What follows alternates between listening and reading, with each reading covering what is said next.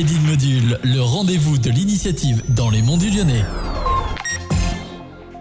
Bonjour à toutes et à tous et bienvenue dans un Made in Module. Alors aujourd'hui, je suis avec Monique Grémondo. Bonjour.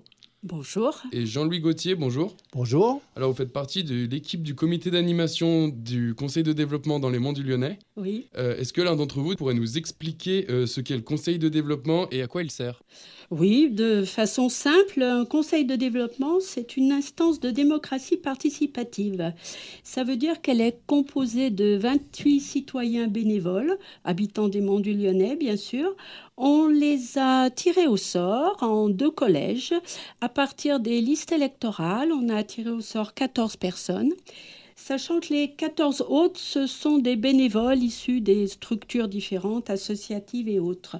Dans un but de, de, diversifier les points de vue, de chercher des personnes en sortant de nos réseaux habituels, de plus être dans notre entre-soi, faire émerger des nouveaux profils, diversité de points de vue et montrer aux citoyens lambda, comme vous et moi, qu'on peut très bien participer à la vie de la cité. Et ça participe aussi à l'intégration des habitants de la vie du territoire. Est-ce que vous pouvez expliquer également euh, l'historique de la création du Conseil de développement? Bien sûr. Alors c'est une vieille histoire en fait, hein, le Conseil de développement. Il a été créé euh, dans les années 70 dans les monts du Lyonnais. À l'époque, il y a eu des changements dans, dans, dans le fonctionnement des collectivités qui étaient imposés par la loi Voinet. Les collectivités devaient rédiger une charte de territoire qui leur permettait de pouvoir prétendre à des financements soit du Conseil régional de l'époque, soit à des financements européens et la loi Voinet obligeait les élus à travailler cette charte de territoire avec la société civile, d'où la création des conseils de développement. Donc nous, nous avons été associés à, cette, à ce premier travail dès les années 70. Et puis ensuite, il y a eu une deuxième période euh, qui est plus liée alors du coup à la loi NOTE qui indiquait mais c'est un peu le même principe que les collectivités donc devaient se réunir au sein de conseils communautaires et là aussi il devait y avoir la création de conseils de développement s'il n'existait pas pour les collectivités de plus de 20 000 habitants. Aujourd'hui c'est 50 000 mais ça n'a rien changé. Donc les élus ont validé le fait que le qui s'appelait conseil local de développement avant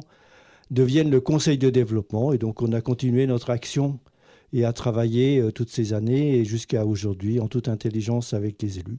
Et aujourd'hui, euh, quelles sont les actions mises en place par euh, le Conseil de développement? Alors, il y a différentes actions. Le, le Conseil de développement euh, peut travailler sur deux axes. Un premier axe qu'on appelle la saisine, hein, c'est-à-dire que les élus nous sollicitent pour participer à tous les groupes de réflexion qui portent sur le projet de territoire. Alors ça peut être sur la mobilité, ça peut être sur des financements d'associations ou d'entreprises, notamment sur des fonds européens. Et ensuite, le Conseil de développement peut s'autosaisir de thématiques, c'est-à-dire que si nous considérons qu'il y a une thématique importante à traiter sur le territoire et que euh, les élus ne, ne, souhaitent pas ou n'ont pas eu idée de, s'en emparer, nous traitons ce, cette thématique et pour ça, nous créons un, une commission ad hoc qui est composée de membres du conseil de développement mais qui s'entoure aussi de compétences extérieures. On a pas mal travaillé avec les universités notamment. Comment est-ce qu'on peut suivre les actualités du Conseil de développement, même y participer, et quels sont les prochains événements aussi du Conseil de développement?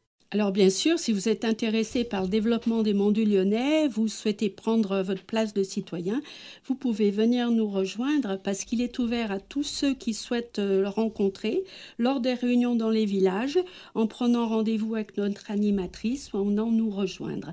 Nous sommes bien sûr un espace de dialogue, force de proposition.